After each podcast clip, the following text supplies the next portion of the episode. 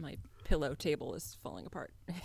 not surprisingly. Who would have thought that a pillow table is not stable? Shocking. Let me readjust and then hopefully I'll be ready. I'm, I have to keep my hand on it so it doesn't fall over, and I'm hoping that my hand sounds on it aren't going to be too noisy. Anyway.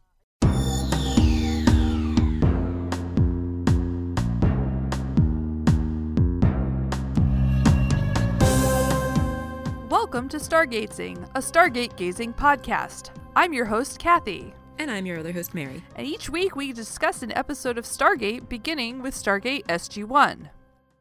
Hello. Hello. Hello. Hello. Ooh, you're on a death computer today. I am on a death computer today. Don't die. I will try not to die. I, I've apparently been on a death computer at least since before I moved because Oops. this has been a while, but I was like, oh, whatever. It's old. It's just happening. So my trackpad on my laptop has been popping out. And I Googled that today out of curiosity because it seems to be getting worse. And apparently it means my battery is swelling in my laptop. So that's cool. Yay. Yay! But I just ordered a new battery off the interwebs. Oh, good. I might be able to take the battery out and just run it off of AC power as well, which I'm going to try after we Oh, do this yeah. and after I back it up. At least this one, according to the internet, again, randos on the internet, not anything like official. The randos on the internet are always the ones that are the most trustworthy with the advice. Absolutely. Yeah. Yeah. Yeah. Either way, I'm going to borrow a laptop from work on Yeah. Monday.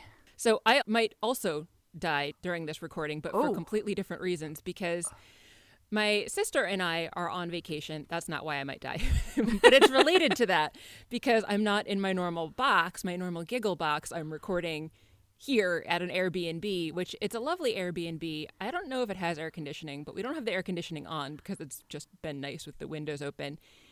But because the birds here are so very happy, I had to close all the windows and I had to turn my fan off because it was loud and the air conditioner's off. And then for sound issues, I'm of course covered in a blanket. and it is very rapidly heating up for me. Oh no. you could take your blanket off and see how it sounds. yeah, we'll we'll see how it goes. I'm gonna I'm gonna keep the blanket in place as long as long as I can humanly tolerate, and then uh, I suspect that won't be very long. so if my sound quality suddenly isn't as good, then that's why. Okay. I hope you have a refreshing beverage on hand. So I do. I uh, it's nothing alcoholic. It is just a a Nixie sparkling water strawberry Oh. hibiscus. That sounds good. Yeah, I haven't actually tried it yet. Let me try it. Yeah, you should. It's quite tasty. Excellent. I don't get much hibiscus from it, but I like strawberry. Me too. I am having a caffeine free Diet Coke. Excellent. I actually like caffeine free Diet Coke better than regular Diet Coke. I think it tastes better. I disagree. I like the regular better than the caffeine free, but I'm drinking the caffeine free because I already had my caffeine quota for the day and I'm trying to help my sleep as best Gotcha. I can. And even though it's still pretty early, it's only 12:30. I'm like we're done with caffeine for today. I already had my coffee, so Gotcha. Yeah. Yeah, that's fair. I should probably be cutting back on my caffeine since I am on a stimulant medication. But no, I'm just like all the stimulants all the time, and I'll just counteract them with beer when I need to. Because that's a healthy way to live. so that might also result in death. Excellent. I am also trying to not use alcohol because it also f's up my sleep a lot. I don't know why I just blanked that out. I swear all the time, but here we are. Yeah, Yeah, my This is a very- been bad. this is a very uh, death themed opening It is that we have for, here. for an episode that is quite Also death themed. death gliders, almost potentially dying people. yep.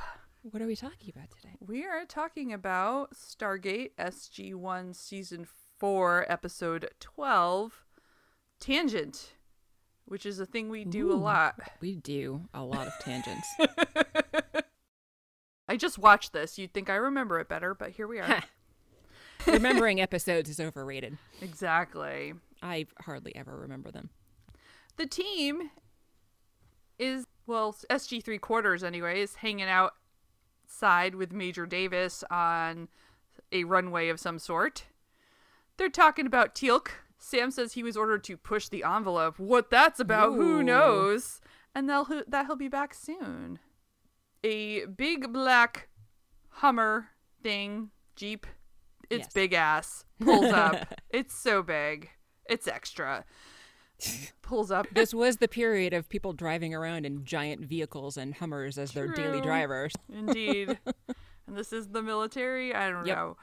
They're at least somewhat justified, whereas the normal civilians that just wanted a giant vehicle were not. Yes. General Hammond and another distinguished military man get out of the vehicle. Hammond immediately asks Jack if there's a problem, which I was like, hmm, okay. Yeah. I thought that was weird. I guess, I don't know, Teal'c is late? Who knows? But I don't know why he'd be late if they just got there. Right. But anyway, Major Davis then introduces the team to what to me sounded like General the Dream. So that's what I'm going to call him. Yes, I couldn't even tell what they were saying. this says Vidrine, but I like the dream better, so yeah. That's way better. So they do a whole back and forth, Colonel, General, blah, blah, blah, General, hello, hello, hello, everyone. It's actually kind of funny. Yeah. the Dream is a very serious man. He is. And Jack O'Neill is not so serious sometimes. When they are exchanging pleasantries, the dream says that Hammond has told him nothing but good things, and Jack's like, Well, I'm sure he's left something out, and the dream is just like, uh, like what? so Jack's looking for a distraction, so he radios to Teal'c, who lets him know he's to their southwest, and then Teal'c swoops right over them real close in a death glider. Seems like a kind of dick move. yeah. it was. yeah. Jack Jack is like a woohoo though, so yeah. I was trying to figure out who that was. It was Jack, right? Yeah. Yeah. And all I thought was, yeah. Yes. Same here. Good. We're on the same wavelength on that one. Absolutely. Major Davis uh, explains that this is the X301 Intercept, a new plane. No, I don't know. F- Aircraft. There's the yeah. word. A new aircraft that they've got that it's basically a death glider retrofitted with like some. I, uh, well, ultimately, I think missiles is basically the only thing Right. they added Yeah. to it. What could possibly go wrong? Yeah. Jack has Teal'c do another flyby low and slow this time. That is extremely impressive to the dream. Sam says it's more than just a new aircraft. It's a way for them to launch an attack against a Goa'uld ship, which they've never been able to do before from Earth. She can't explain the technology behind how it works. The dream's Again, like, what could possibly go yeah, wrong? exactly. and the dream's like, that's cool, it flies. and again, I just want to say in this episode, as a continuation of last episode, Teal'c is living his best Right? life in this. Yes. He is so pleased when he does that super fast whoosh over them and like, oh yeah. Yeah. Yeah, it was He's- fantastic. Smiley looking and oh yeah, he's having a good time. Right. You couldn't see his mouth, but you could for sure see the crinkly eyes of somebody who's got a huge smile on their face. Yeah, yeah. And that's basically the opening scene. After credits, they're still at the runway. Teal'c lands his retrofitted glider. The Dream asks how it flies. Teal'c gives, of course, a serious answer of the vehicle performed with the expected parameters. And Jack gives another woohoo. he says he got caught up in Teal'c's enthusiasm. Davis gives more information about the program. They're hoping to deploy these types of ships as orbital defense craft under the Dream's command. Woo! Yeah, lucky lucky him. Needless to say, the Dream wants more information about it. He wants to know just how effective it would be against an entire fleet. And that's what their tests are trying to determine, just how maneuverable they are and how effective they would be against multiple warships rather than just maybe a single death glider. They're going to take it for another spin. This time Jack is going to join Teal'c and they're going to go back to the SGC to serve as their mission control. Yes. Teal'c wants to know if the dream would like to perform a candle burning ritual, and no, that is not what Light the Candle Boys means. Teal'c. But it was adorable. yes. I went around and I was like, "Where did that come from?" And I then I looked it up, and Alan Shepard said light this candle before they launched him into space. Oh, Yeah. that's interesting. Yeah. I never knew where that came from either. Yeah. That's all the information I am prepared to talk about cuz That's fair. yeah. Very fair. In the SGC, they've gathered in the control room, obviously not Jack and Teal'c who are in a death glider. They give Jack and Teal'c the go ahead to begin their weapons test of this death glider. In the control room, they're observing on a radar. Davis explains the X 301 has some stealth technology Ooh. but they've installed some okay they've put a little bit more than just weapons so Yeah. there's something in there so that they can actually see it on the radar cool sam's pointing out there's target drones but they're gonna go try to shoot those the dream wants to know how a couple of missiles would take out a mothership and sam's like well it'll be a naquadah enhanced warhead on that missile hell yeah Obviously. yeah and it'll have a shield frequency modulator There's been so much triumphant music all through the entire Yeah. episode so far. they're so pleased They with are. this. They're like, Yeah. yeah, It was pretty funny. All through the opening scene, all through this scene, very happy, triumphant music. In the glider, Teal'c says that they are ready to try their attack run. They're going to go test out those weapons. Jack is just, again, cheering and woohooing in the background. Sam warns Teal'c that it looks like he's going to overshoot their target. Jack also comments to Teal'c that it looks like they're about to miss their target, or in fact already have missed their target. But Teal'c says that he is not in control anymore. Jack is rather dismayed to hear that, needless to say. And Teal'c reiterates that, nope, the craft is not taking any input from him whatsoever. He has no control of it at all. Jack declares an emergency and they want to use the ejection system, but uh oh, that's not working either. So, cool. yeah. Kind of screwed. Jack radios into SGC slash the command for this mission and tells them what's happening. But unfortunately, in the control room, they seem to be not getting any response. They can't hear anything at the moment. They can't get in touch. Nope. There, Davis says there's some atmospheric interference. Sam explains to the dream that they were going to just shoot some target drones, but then it inexplicably accelerated into a steep vertical climb out of the atmosphere. Yeah, that's bad. They're headed straight into space. While it was capable of space flight, this that was not part of the test. No. So No, it was not. Daniel says Teal'c would not do this intentionally. Right. So there's Yeah. obviously something wrong. Yeah, it wasn't the dream concerned that he was just taking it for a joyride or something. I I feel like that was the implication for sure, especially since he was having a little fun in the last Right. scene. Carter's cute short hair makes me want to chop off all my hair again, but my hair Oh. doesn't behave like that when it's as short as hers is. Since my hair is curly, and it was just all over the place when it used to be that short. And it was a giant pain in the ass, but I wish my hair could manage this look. It's a good look. I It is, yeah. Hammond orders something about getting a shuttle, but Sam says the shuttle won't reach them. They need to be able to turn them around. Yes. Oh, Davis also adds that NASA's deep space tracker is looking for them. Oh, I guess that's probably kind of important. Oh. Maybe. I, I guess I don't know. I was Isn't like, that how they keep track of them? I don't know. I don't know. I was like, Davis is babbling a bunch of things. NASA, DSP, Yeah. NORAD, whatever. Yeah. Yeah. Back up in the glider, Jack is still trying to get in touch with the base, telling them that they have a problem. he says, Is that what I think it is? to Teal'c looking out the window, and it is very obviously Earth. so, yes, yes, it is what you think it is. And Jack's like, Um, it's shrinking. and Teal'c has the amazing and correct response that its size remains constant. Rather, it is we who are moving away I at called it extreme velocity. Teal explaining. Yes, still explaining. It's fantastic. I loved it. As you should always do when you're having technical issues, Teal'c's going to try to restart. Have you tried turning it off and on again? But unfortunately, this doesn't solve the problem in this case. Although restarting solves many problems, it does not solve their glider issue. Then we hear the voice of Apophis. That's bad. Also, he says that what's rightfully mine is going to now return to him. Apparently, this thing has a built in device that is automatically going to bring it back home to the Goa'uld. Oops. Yeah.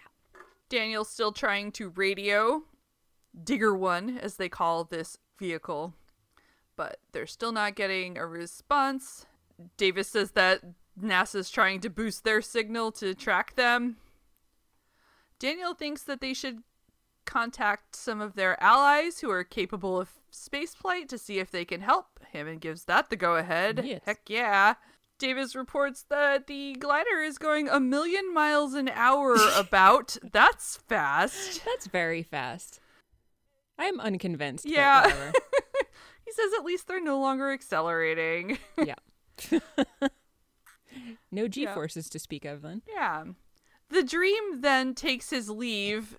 He's going to try to help at the Pentagon somehow. I bet And- that'll be useful. Yeah.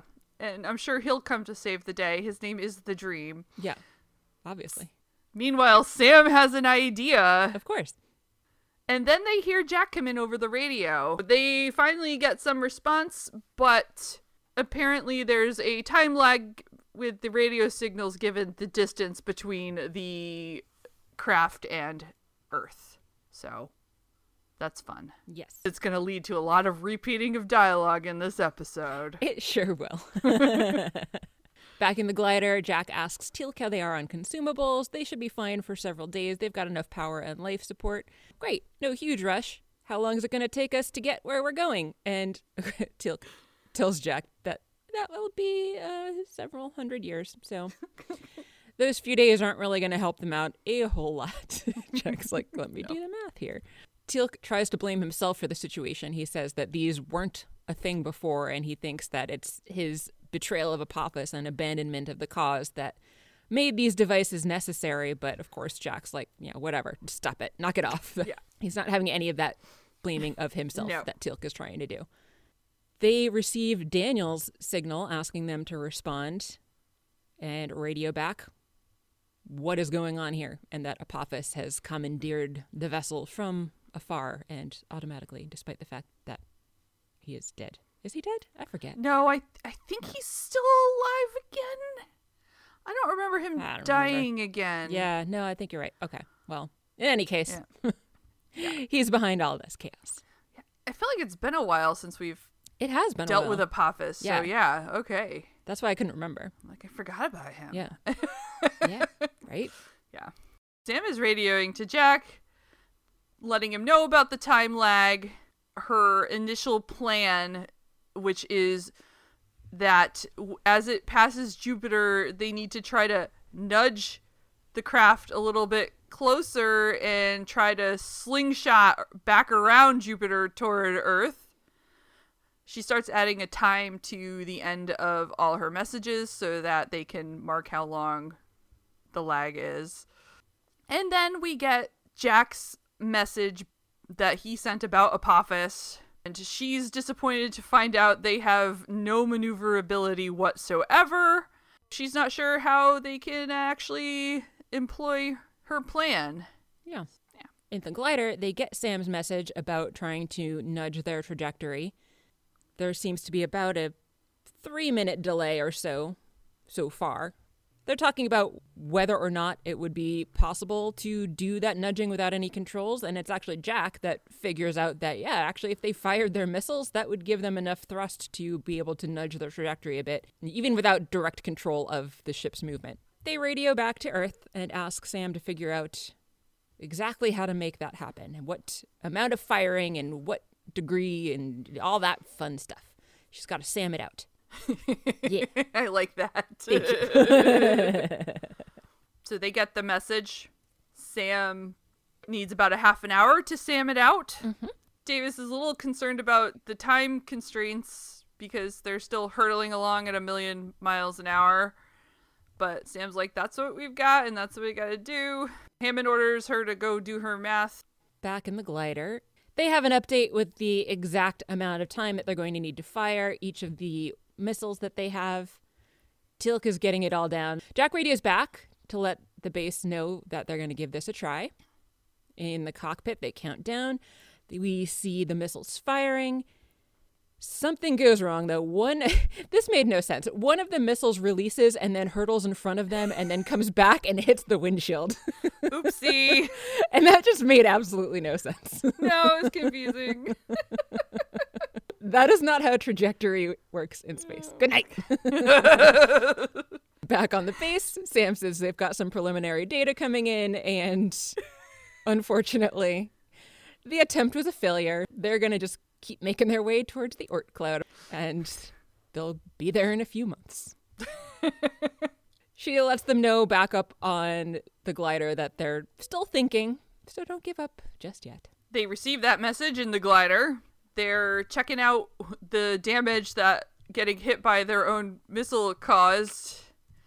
Jack is fucking clacking away on a goddamn keyboard.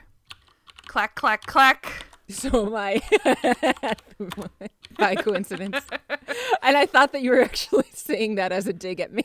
no, no, I I actually didn't hear you clacking at all. Oh, okay.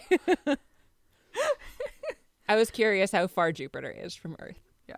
Oh, that's a good question. I don't know. It's 461 million miles. All right. So even at a million miles an hour, it would take them a long time to get there. Yeah. Longer than this episode indicates. Yes. I don't know. Much longer than this in- episode indicates. Apparently, the missile damaged their power and life support. All right. Blanket's got to come off. Sorry if my sound quality gets worse. Yeah, take the blanket off. Whew. Okay. Enjoy. Sorry to interrupt. It was pressing the top of my headphones, the metal part that goes across the top of your head down into my head, and that was actually even worse than the heat. Yeah. it was getting agonizing on the top of my head. Yeah, that would that sucks. Jack says he's always wanted to see the Oort cloud, and then he also radios back to them that they have some problems with their power system and life support. They're worse than they were. Oh no. Yeah. Somehow they're like almost at Jupiter, even though it would take 461 hours for them to get there. What's that like? Almost 20 days. Yeah. Oh yeah. yeah. well, maybe that initial push pushed them really close to Jupiter. I don't Yeah. know. Yeah. Anyway. Yeah. In the briefing room, Davis repeats everything that we already know. They're still trying to figure out all of the different possible options, but Sam is pretty skeptical that there really would be any option to override this system that's currently in control of the ship. They would have already thought of that.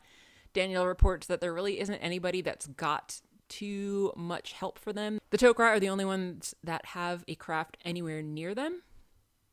But unfortunately, that craft is on a super covert mission, and they really can't radio out to that craft without giving away their location and mission and putting that person that is on that craft in danger. Once that craft gets to the planet that it's going to, maybe they can try to contact that person and help them out. But that's going to take a little bit of time. Daniel says that Anise told him that he was lucky she even shared that much information and they were trying to figure out why. And then they figure that maybe she was actually trying to help us figure out where this person's going to be landing so we can go mm. intercept and contact them ourselves. Ooh. Yeah. So they mention in this scene the Tok'ra and the Tollan. Yeah. Where are the damn Asgard? Right? Are they still off fighting the replicators, I don't- probably? yeah, probably. But come on. Can't Thor pop on over, beam them out of there, and call it a day? Do they have a way of contacting I don't know. them, the Asgard? I don't think that they actually do. Or maybe they do. I don't remember. I can't remember. trying to. Nope. Anyway, back to the episode. Speaking of tangents. yeah. In the glider, Teal'c is turning off everything he possibly can to conserve energy. He lets Jack know that the only thing left they can really shut off is the radio, and Jack says, okay. He radios out one time to let them know that they're conserving power. They're going to shut off the radio, but they're going to check in every so often. I think it's five minutes before and after every hour. But then they hear over the radio before they shut it off. Good timing. Mm, convenient. Daniel's like, hold on, we got a plan. We're gonna go find a Tok'ra scout ship. Jack responds that they would prefer to do something. Uh, but fortunately, Daniel also thought to include if you're thinking about trying to do something, don't. It's just gonna make things worse. Probably you know, good that he added that because Yes. Jack was actually just about to try to figure something out. Back in the control room, Sam has Sammed it out which planet the Tok'ra ship is heading to. Hammond wants to know what the risks are of going there. It is a gold mining operation, and getting in and out without being detected might not be too much of a challenge. I guess the gate doesn't seem to be all that well guarded there. It might be tricky, though, to identify the Tok'ra operative, but Anise said it was someone important to both of us.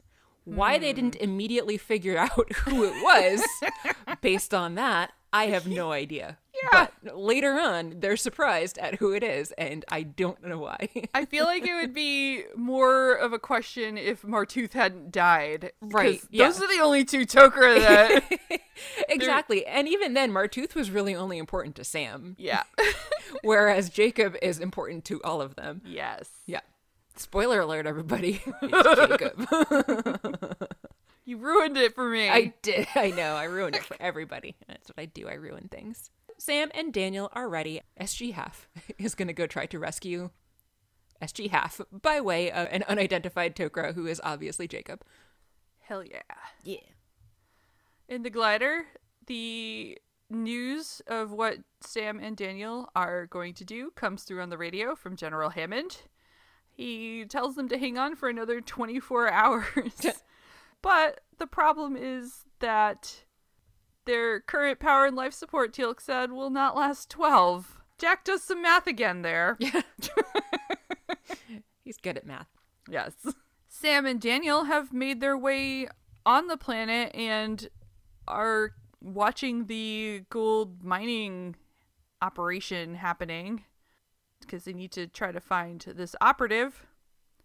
Sam is saying they might need to go through the mine. Daniel suggests contacting by radio, but that sounds like a bad Sounds like idea. a really bad idea. Yeah. but then we hear a noise, and suddenly they are ring the hell out of there. They're like, oh shit. So Sam gets her gun out, and is ready, but the door opens, and oh my god, it's her dad. Holy crap, it's Jacob. Who would've knew? And he is like, what the hell are you doing here? I'm real mad. You're ruining my operation. I was just gonna blow up this planet, basically. But then I saw you two, and Sam's like, you saw us? Like, yeah, okay, sometimes you see people. Jeez, dude. Like, just because the other team got lucky last time it was here doesn't mean that no one's going to see them this time. Right. But anyway, the Goa'uld know the Tok'ra's here, he says, then it's all because of them. But Sam's like, wait, wait, Jack and Teal'c need your help. And then suddenly he's like, a lot of, a lot of the Yeah. anger dissipates pretty quickly, which Yeah, is really good. Yes. Yeah. That was good. Yeah. So they let him know the situation, and Jacob's like, all right, let's go. So good for him. Yeah. For recovering real quick. Yes. Realizing the seriousness of the situation and that Yeah. they weren't just there for shits and giggles. and not being crappy sometimes like Yeah. the Tok'ra are about it. Right. Like, wait, wait, let me just blow this up first and then we'll go. yeah. In the control room, Davis reports to Hammond the good news that they have hooked up with the Tok'ra, and holy crap, it's Jacob. Ah! They sent a message to the base giving them an ETA before they jumped into hyperspace, but it's not seeming too promising for Jack and Teal'c because at the rate that the other team reported, Jack and Teal'c are going to be dead by the time they get there. In the glider, Jack asks Teal'c if they can turn up the heat, but no, they have to conserve as much power as possible. That had me wondering about the insulation on this thing because the heat in a spacecraft is generally not a problem. Getting rid of the heat is generally more of a problem mm. than getting too cold on the inside of a spacecraft because vacuums are really good insulators. That's why like thermoses and stuff have little vacuums in them. they figure though that they're not too likely to survive until their rescue arrives, so maybe just turn up the heat so that their death is a little bit less painful. Jack's done the freezing to death thing before. He doesn't really want to do it again. Though it tells Jack that the situation isn't actually as hopeless as it might seem. He can put himself into a deep state of Kelnoreem. I was thinking to myself, is there any other type of Kelnoreem? do they need to re- specify that it is a deep state of Kelnoreem every single time that they mention it? That will help them to conserve a significant amount of oxygen, though, since it will decrease Teal'c's heart rate. But Jack is concerned about who he'll talk to. Teal'c, though, says that there's little to say. They're brothers, they've fought side by side, and Jack is flattered by that. and says that he really has no good follow up to that other than back at you. I like how Teal'c is very expressive with his feelings, and Jack is an emotionally stunted man. right? Yeah. Absolutely. Teal'c goes and puts himself in Kel'no'reem instantly, and I was jealous of how good he is at meditating because I suck at it. I try. Yeah. I do try on a regular basis, and I have mixed success, but most days I'm really not that great. My ADD brain doesn't like to slow down enough to mm. allow it to happen. Yeah. Yeah. Here we are. I should try more guided meditation. That'd probably be better for me. You should get Teal'c to guide you through it. that would be delightful. Yeah. yeah. On the Tok'ra ship, Jacob is apparently running the ship at 132% of its maximum speed, which. How is that possible? I guess I'm going to assume maximum safe that, speed. Yeah, that's what I was also guessing it must be. yeah. which is not wide, but no. wise. But they don't really have much of a choice if they no. want to get there. Selmak pops out for a moment. Peekaboo. To ask how they could not have heard about this recall mechanism, and she's like, Well, it wasn't there until Teal'c did his betrayal of Apophis. And Selmak's like, yeah, the device is new even to us.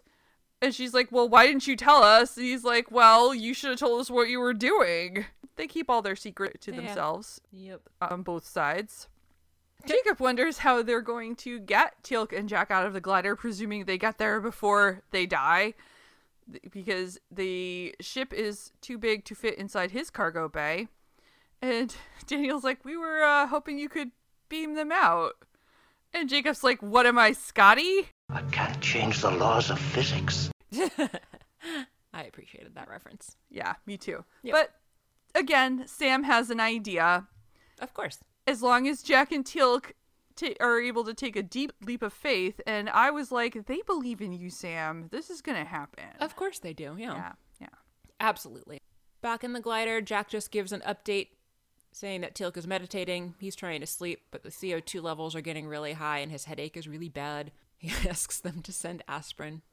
Hmm. Back on Jacob's ship, Sam asks what's wrong, and Jacob says nothing yet, but he is having some technical problems that he really wants to stop and fix so that they can pick up the pace again. However, they're in a very bad neighborhood, so he really can't stop to do that right now. He asks what they were thinking retrofitting a glider and goes off on a huge tangent about how infantile the human race is and how they're not prepared for this sort of technology. And Sam is extremely insulted and tells him that he's being so conceited and full of himself and reminds Jacob that they got all their technology as the Goa'uld did by stealing it from other people. Jacob says yes, but that they were flying around in ships like this when most of the people on Earth still thought it was flat, which is a misnomer because people really didn't yeah. think it was flat. I'm trying to remember the guy's name. Now I can't even remember, but it was like a significant amount of time BC that they figured out that the Earth wasn't flat. Also, that argument is dumb. Yes. Like, oh, we stole this technology hundreds to thousands of years ago, so that's right. okay. So it's fine. What about when they had just stolen it? Did they yeah. not have any technical difficulties or hiccups along the way either? Yeah, that's a bad argument, Jacob. But it really was. Yeah. Yep. I guess all you got. Yep. Then there's an explosion, and they drop out of hyperspace. They're stuck. They've overtaxed their drives. They have to go fix it now, whether they want to or not. Daniel asks if they're still in a bad part of town, and Jacob tells him that yes, they are. They're in fact in the worst part of town. That sucks. And then we see two Goa'uld motherships coming up on them. Sam asks if they can cloak the ship, but they can't because of the power issues that they're having. So Jacob asks Daniel if he can speak Goa'uld, and of course Daniel can speak Goa'uld, Jacob, duh. Jacob tells him how to use the communicator and tells him to just, you know, follow his instincts, use his imagination. Daniel looks very uncertain as yeah. he sits down and gets ready for this. yeah. Back on Earth, they are receiving Jack's last message about his headache. Davis wants to know if he should respond, but Hammond says they don't have any new information to pass on, so let him sleep. On Jacob's ship, we hear over the speaker that a Goa'uld is speaking to them. Kreetel Shak, blah blah blah, Heruer. Mm. Daniel responds something like Maktal Shri Lotak Meta Satak Oz. he's making faces after he says that, like, oh, I just improvised something not good. Yeah. he was making, he was doing some excellent face acting. in this. Yeah. So they go back and forth a little. The Goa'uld are incredulous about Moktal Oz. So Daniel doubles down and adds Yeah. free on the end. fantastic. Jacob comes back in and says they're almost done, so I'm glad it was a quick fix. And Yeah, right? Daniel is also glad because he says they haven't bought his act. and the reason is is because he told them he was the great and powerful Oz. and Jacob pulls a good face after that too. He really did, yeah. Fortunately though, Sam is like, eh, we're good to go. So they go. Whoop. Back into hyperspace. Yeah. Back in the control room. It's been almost three hours. They figure that Jack and Teal'c really are just about out of time, so Hammond is gonna send them one final message. But just then, Sam comes in over the radio and lets them know that they're in the solar system preparing for their retrieval, and their ETA is now only four minutes from Jack and Teal'c. They come up on the glider. Teal'c and Jack are both unconscious. Jacob worries that they might be too late, but Sam is having none of that. She's convinced that they're going to wake up. She's calling to them over the radio, trying to get them to wake up, saying she didn't come all this way to take him home in a box. Jacob says, Let me give them a nudge. And again, space, bad idea, but we're not going to obey space physics here. So he does give them a nudge, and it doesn't send them like hurtling off in the opposite direction away from their ship. They just bounce back right to where they had been heading before. That nudge does, in fact, wake the wake Jack up at least. He is very disoriented and out of it. Realizes that Sam is there. His oxygen's really low though, so he's only kind of half responding to her answers. Sam says she's got a plan, but he's going to have to trust him. He needs to wake Teal'c up. Jack throws a thing at Teal'c's head, which does, in fact, wake him up. Teal'c is not quite as out of it as Jack, I would guess, probably because his oxygen demands were lower, so he probably has less carbon dioxide built up in his system and probably is suffering a bit less from oxygen deprivation than Jack is. Sam then tries to talk primarily to Teal'c since he is less out of it. Yeah. She tells them the plan. They're going to have to blow the hatch, jump out of their seats, and try to stay as close together as possible. Jacob specifies they need to be at least five meters from the ship so that he can ring them in to his ship. And they're going to give them an exact countdown. Sam asks Jack to concentrate because he's kind of looking all over the place and also tells Jacob, hey, your ship's bigger than ours. Yeah. But he does acknowledge that he's understood they need to blow the canopy. Sam gives them some final instructions to set their oxygens at 100%, breathe in everything that is possibly left, hold a few deep breaths of that oxygen to try to really saturate their system as best they possibly can, and then exhale absolutely everything that they physically can manage, blow the hatch, and jump. Yeah. Yeah, And they do. They do. After Jacob gets in position first. Yes. Oh, sorry. Jacob gets in position. They can't just blow the hatch any old time because Yeah. that would be insane. Right? Duh. Yeah. Sam counts down and they pop the top off and Jack and Teal'c float on up and then they are uh, zhooed right on out of space and into the cargo hold. They al- arrive in the ship and immediately fall over, which Yes. I found not surprising. I was Right. expecting that. In They probably should have had a bit more damage than they actually did. Yeah. In fact. Well, that's I thought that yeah. As soon as they're on board, Daniel's like they're all right. He's going to be all right. And I was like, Yeah. are they? He's lost his left hand, so he's going to be all right. They wouldn't. Yeah. Probably be. Oh, I feel like Jack's disorientation would have lasted a lot longer. It, but yeah, anyway, I would think it would have too. I was actually looking into the effects of a human body being in space. and Good. I, I couldn't really find a definitive answer as to how long it would take for the body fluids to start boiling. It was anywhere from instantly to a few seconds, depending on which article I was reading, but that would be the biggest issue. Hmm. And I wouldn't think that that would be something that you would recover from immediately, even if it was just like super quick and then they stopped boiling as soon as they were on the ship. I would still think that there would be some damage. Like you, you could survive it. According to everything I was reading, you could survive for up to like two minutes. So they would have been okay eventually, but I feel like they probably should have been a little bit worse for wear than they actually were. yeah. But anyway, they're like, "Yay, they're all right. Welcome aboard." Sam reports to the control room that they've got them and they're alive. Once again, we see cheers and a mess of papers being Yes. thrown up in the air. They were very, very happy. But again, who's going to clean up all those papers? And why do they even have all these papers in there? And don't know. I hope that those papers weren't anything important. Yeah. Because now they're all over the place. Yeah, But yep, they're cheering and Davis tells them to come on home. Woo! Yay! Yay. Woohoo!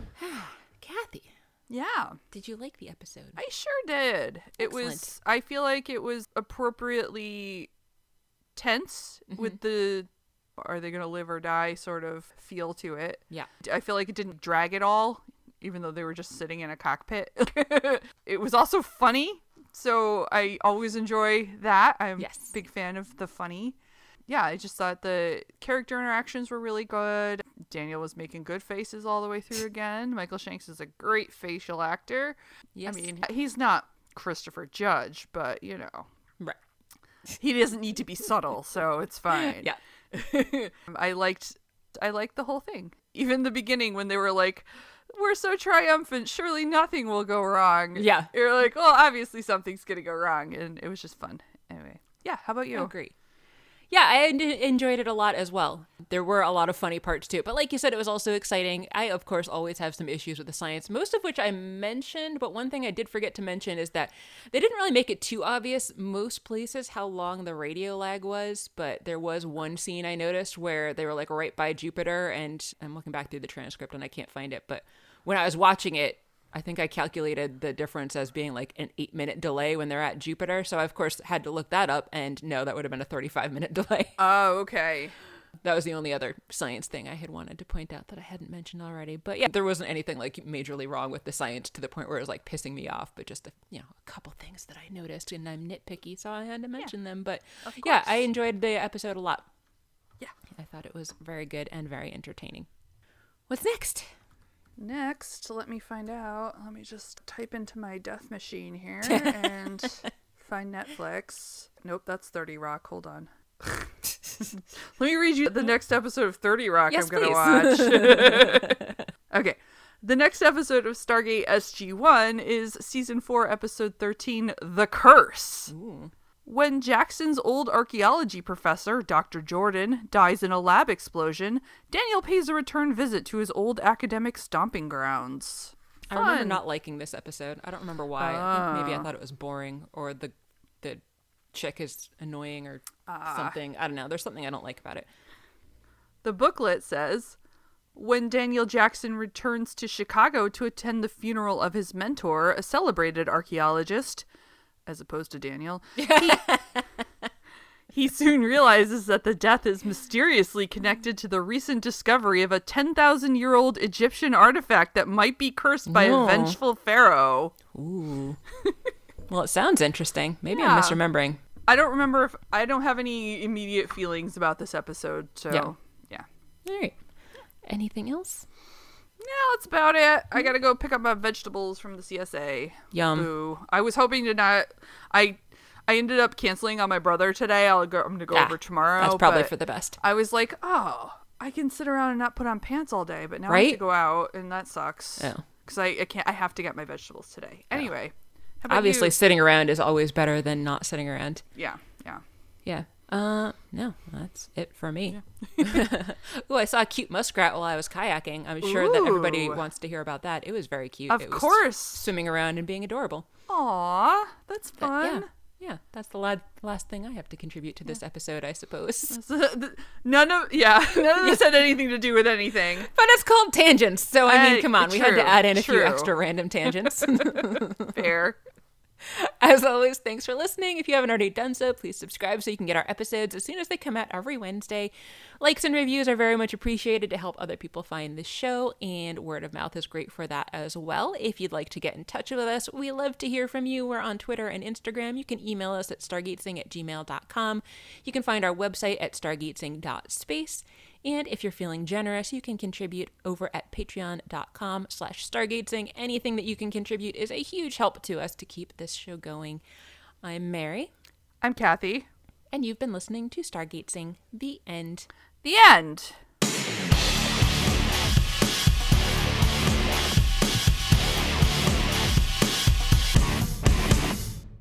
Woo! Yay! Yay! We've officially survived. Huzzah! We have not died. We're not dying today. okay, I'm It's a fantastic now. song. Love yeah, it. Thank you.